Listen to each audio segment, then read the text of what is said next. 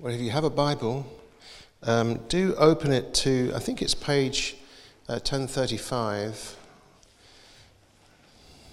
1035, uh, Luke chapter 7. We're going to look at a little incident in the life of Jesus, which I think is a very powerful and significant message to the church. And um, it's the raising of the widow's son in Luke chapter 7 and verse 11.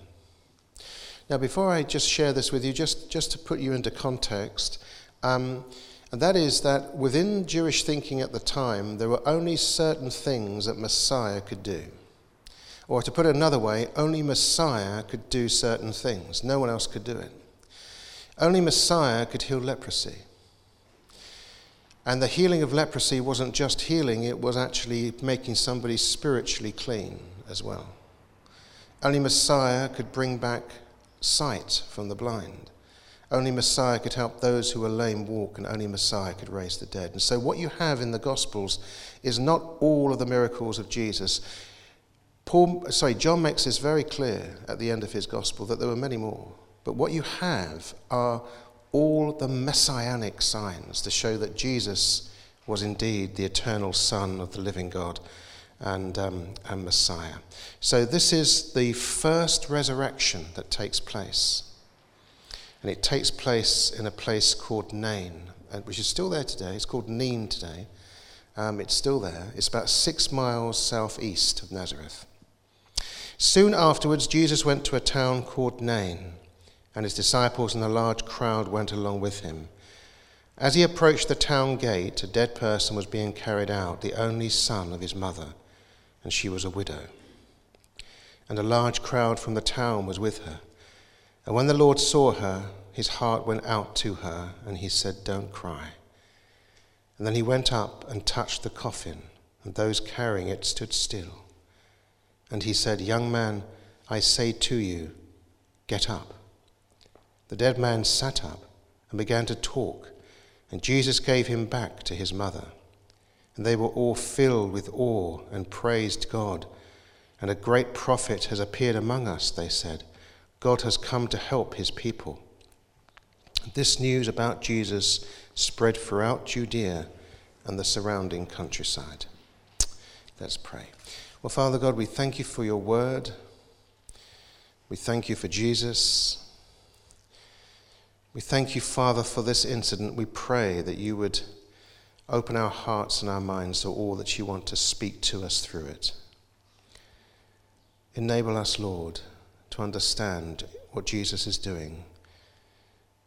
And let it be something that thrills our hearts and increases our faith in Him. For we ask this in Jesus' name. Amen. Many of the things that go on in the Old Testament are, in fact, a foreshadow of what happens in the New. Much of what happens in the Old Testament, if you like, is a preparation ground for what happens in the New Testament, especially in the ministry of Jesus. And what's interesting is that about 874 years earlier, almost in the same place, there was another miraculous raising of the dead. And this wasn't the first raising of the dead um, within the New Testament, this was the first raising of the dead in the Old Testament, interestingly enough.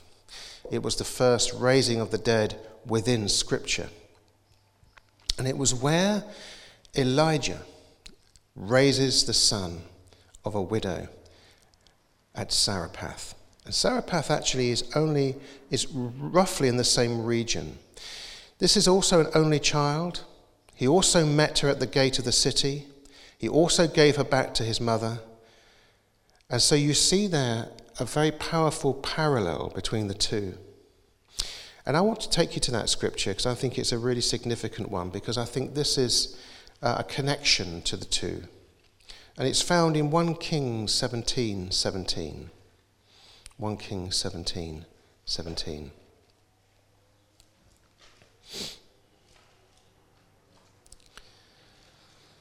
Jesus, if you like, is moving in the footprint, the spiritual footprint that's already been established in that area.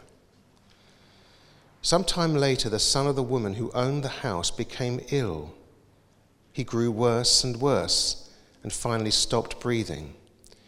She said to Elijah, What do you have against me, man of God? Did you come to remind me of my sin and kill my son? Give me your son, Elijah replied.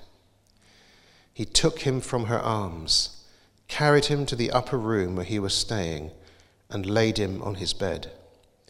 And then he cried out to the Lord, Lord my God, have you brought tragedy even on this widow I'm staying with by causing her son to die? And then he stretched himself out on the boy three times and cried out to the Lord, Lord my God, let this boy's life return to him. I love that phrase where he says, Give me your son. I'm not having this. We're not settling for this. We're not going to take this. We're going to deal with this. We're going to present this to God. The Lord heard Elijah's cry, verse 22, and the boy's life returned to him, and he lived. And Elijah picked up the child and carried him down from the room into the house and gave him to his mother. Notice that actually that's exactly what happens here um, in Jesus' account as well. Jesus gave him back to his mother and said, Look, your son is alive. And the woman said to Elijah, Now I know that you are a man of God, and that the word of the Lord comes from your mouth, and it is a word of truth. Let's just go back to um, the account in Luke's Gospel. As he approached the town gate, a dead person was being carried out, the only son of his mother, and she was a widow, and a large crowd from the town was with her. It was Jewish burial custom that during the funeral procession, there needed to be a procession out of the city gates. Now, notice, in fact, that both of these healing miracles take place around the city gates. Elijah met the widow at the city gates. Jesus meets this widow at the city gates. Okay. Um, this is in the footprint, as I said before, of what happened before. And they need to process out of the city gates and then out of the city. So it was clearly, therefore, in a defined outside area because uh, burials were seen to be unclean. And this would then be onto the site of the burial, the family burial site. And in the Old Testament, um, the, the loss of a son and the loss of an only son was the epitome of sorrow, because, of course, this was the end of her inheritance. And a large crowd from the town had, um, had gathered. And in fact, the rabbis taught at the time that as many people as possible should gather at the loss of an only son. In fact, if you lost an only child, the whole town would come out to gather in sorrow for you in order to demonstrate the severity of the loss.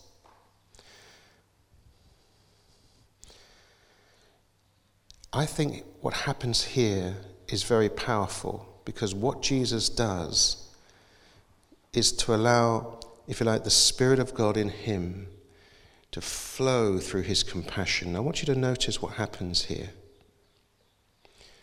It says in verse 13, when the Lord saw her, his heart went out to her, and he said, Don't cry. And it wasn't just a feeling sorry for her, this was a real sense of compassion a real sort of compelling compassion. And in fact, you'll notice in the Gospels that often or not, the compassion of Jesus is in fact the, the very vehicle for the miraculous. It's where God's power moves. And the compassion of Jesus is something that we need first if we're going to begin to see the power of Jesus, secondly. We need to feel his compassion and move in acts of compassion. And it's through those that we'll begin to see the power of God revealed in people's lives. I always remember, um, and I was reminded of it again recently, of how Bill Wilson, um, Bill Wilson is a, an American minister, runs something called Metro Ministries in the United States, which is an outreach ministry for children and for young people. But Bill Wilson grew up in Brooklyn. Um, his mother was a prostitute and she was um, a drug addict. And when he was six years old, um, she took him out into the city centre. And she said to him, um, I just want you to stand there on the corner. And I don't want you to move. Don't go anywhere, just stand there. And then he waited for her. And after an hour, he still waited. And then, after about six hours, he was still waiting. And at that time, a neighbour drove past and noticed him. Thought, a bit odd that no, he should be just on a street corner, waiting there. And um, he waited on that street corner for 48 hours, um, day and night. And until um, his neighbour actually drove past again and saw him still on the street corner, and then actually stopped the car, got him into the car, and took him to the police, um, where he was taken into care. His mother completely abandoned him and just left him on the corner of a street at six years old.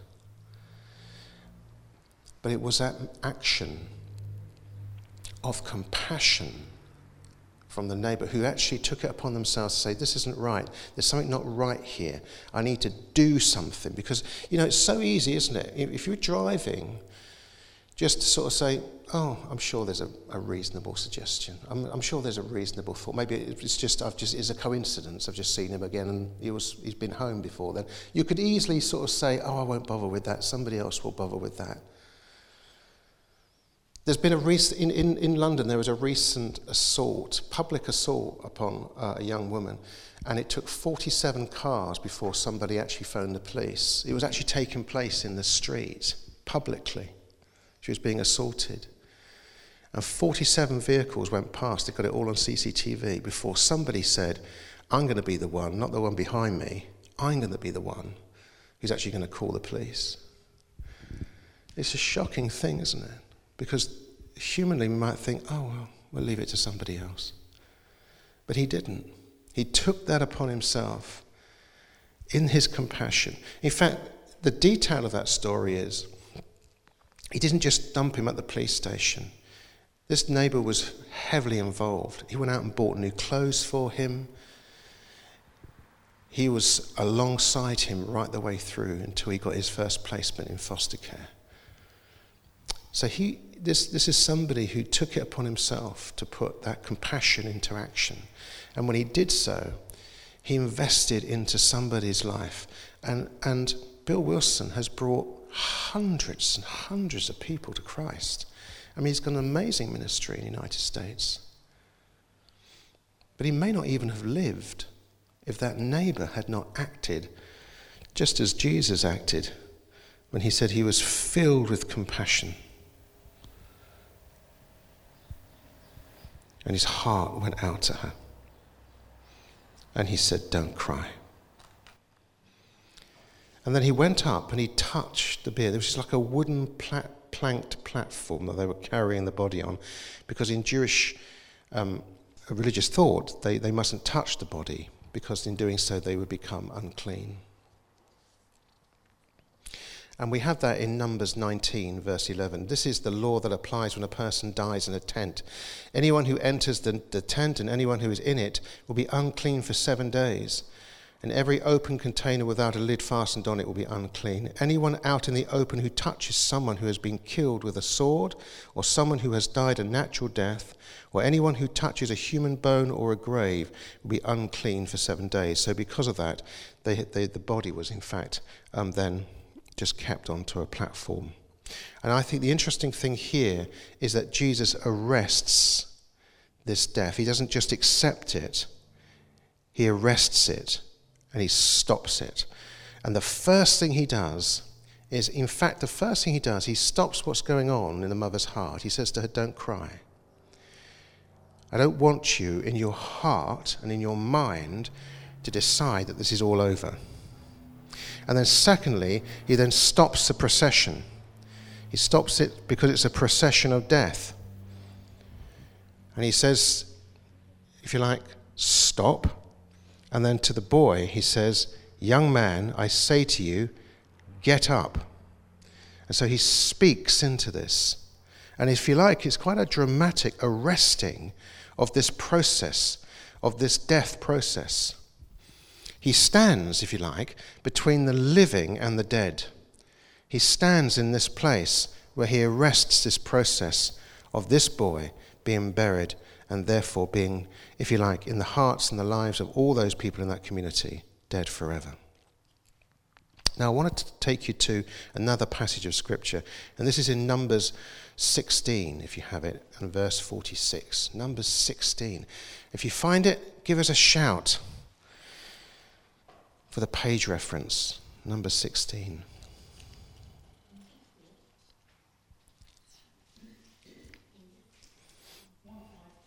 152. Verse, we'll pick it up actually at verse 42.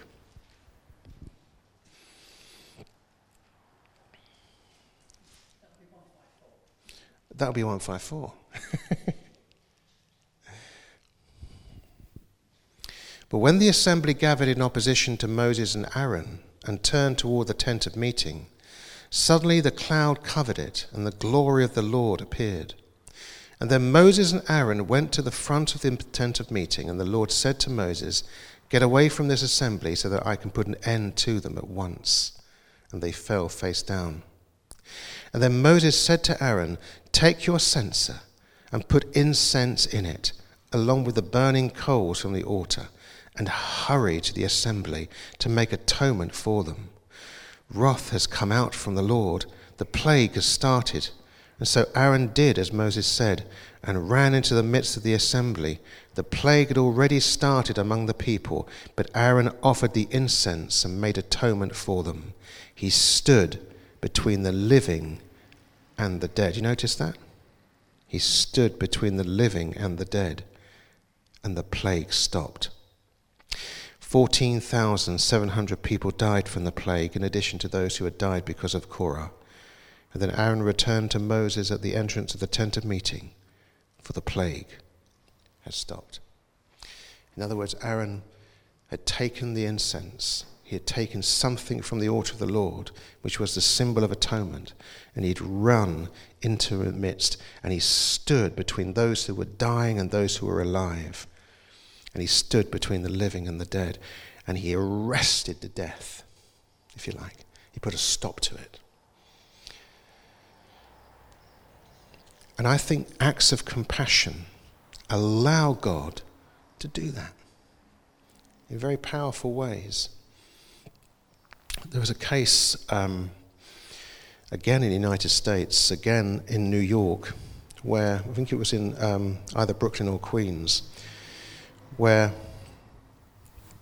a mother who was a drug addict had actually died in her apartment.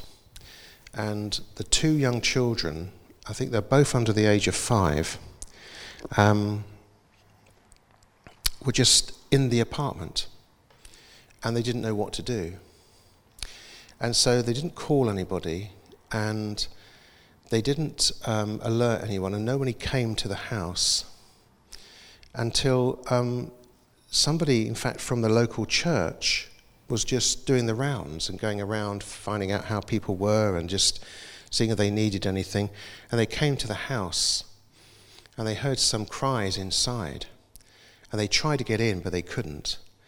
And they managed to get um, the police involved. And the police um, broke down the door, they'd realized actually that the, the mother had deceased and had been there for a while. And the children were so traumatized and they had eaten everything in the cupboards and were just eating cardboard. They were just eating the cardboard boxes um, for food. Um, and there was nothing that they could do. And this woman, who was actually a member of the church, she just sat down and she just prayed with those children and supported those children through that time. Um, and the interesting thing was, and I don't think um, the, the, the police officer knew anything about this scripture, but he just came up to her and he said, You know what you've done? You've stood between the living and the dead. Isn't that amazing? And that's what she did out of her compassion. By seeking to reach out to those children. And there is something in this, something very powerful that says, I want to stop what's going on. This is what happens in the, in the account with Jesus. He stops it, he doesn't accept it. He says, No, this is not going to happen. Just as Elijah did before, give me the boy. This is not going to happen. You won't do this. And it's an interesting thing, isn't it? It's like speaking into this families, these family situations. You won't divide this family. You won't destroy this family. You won't break down this marriage. You're not going to do it. There's this kind of energy that comes out, almost where the, where the Lord and, uh, and Elijah before him shout at the devil, You're not going to do this. We're going to intervene and we're going to stand between the living and the dead. And, um, and I think that's a really powerful thing, and I think we're called to do that as Christians. I'm just going to leave you with one other account. This is one that touches me. It's a story by um, Tony Campolo, who's um, a man who's brought many people to faith. And in fact, one person he brought to faith was a friend of his that he grew up with from school who became a drug addict and an alcoholic, and his mother refused to actually give up on him. And she decided that she would go to the church because the church was a Catholic church and it was open every day. And she would go to that church every day and pray for him. Um, and she did that day in, day out, week in, week out, month in, month out.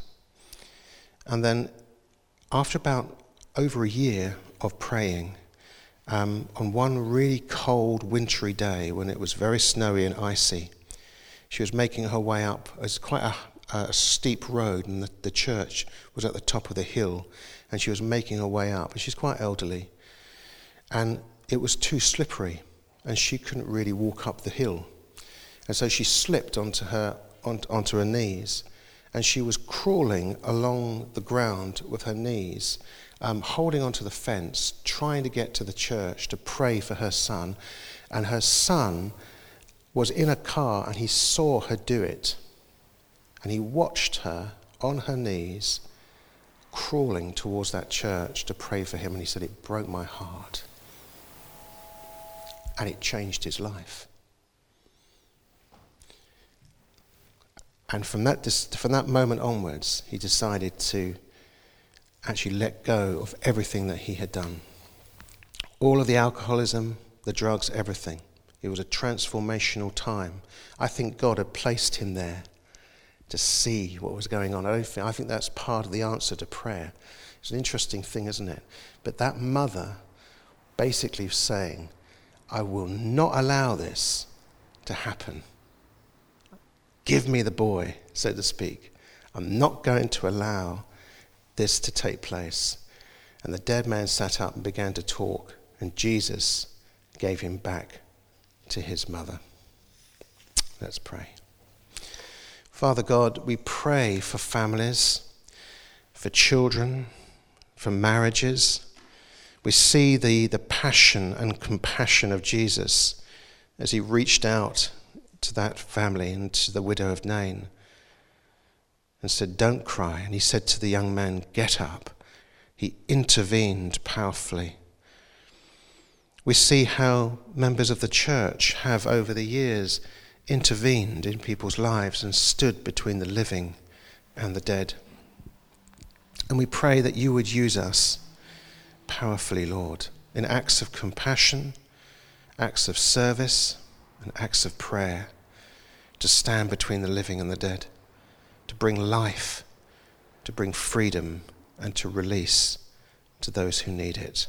For we ask this in Jesus' name. Amen.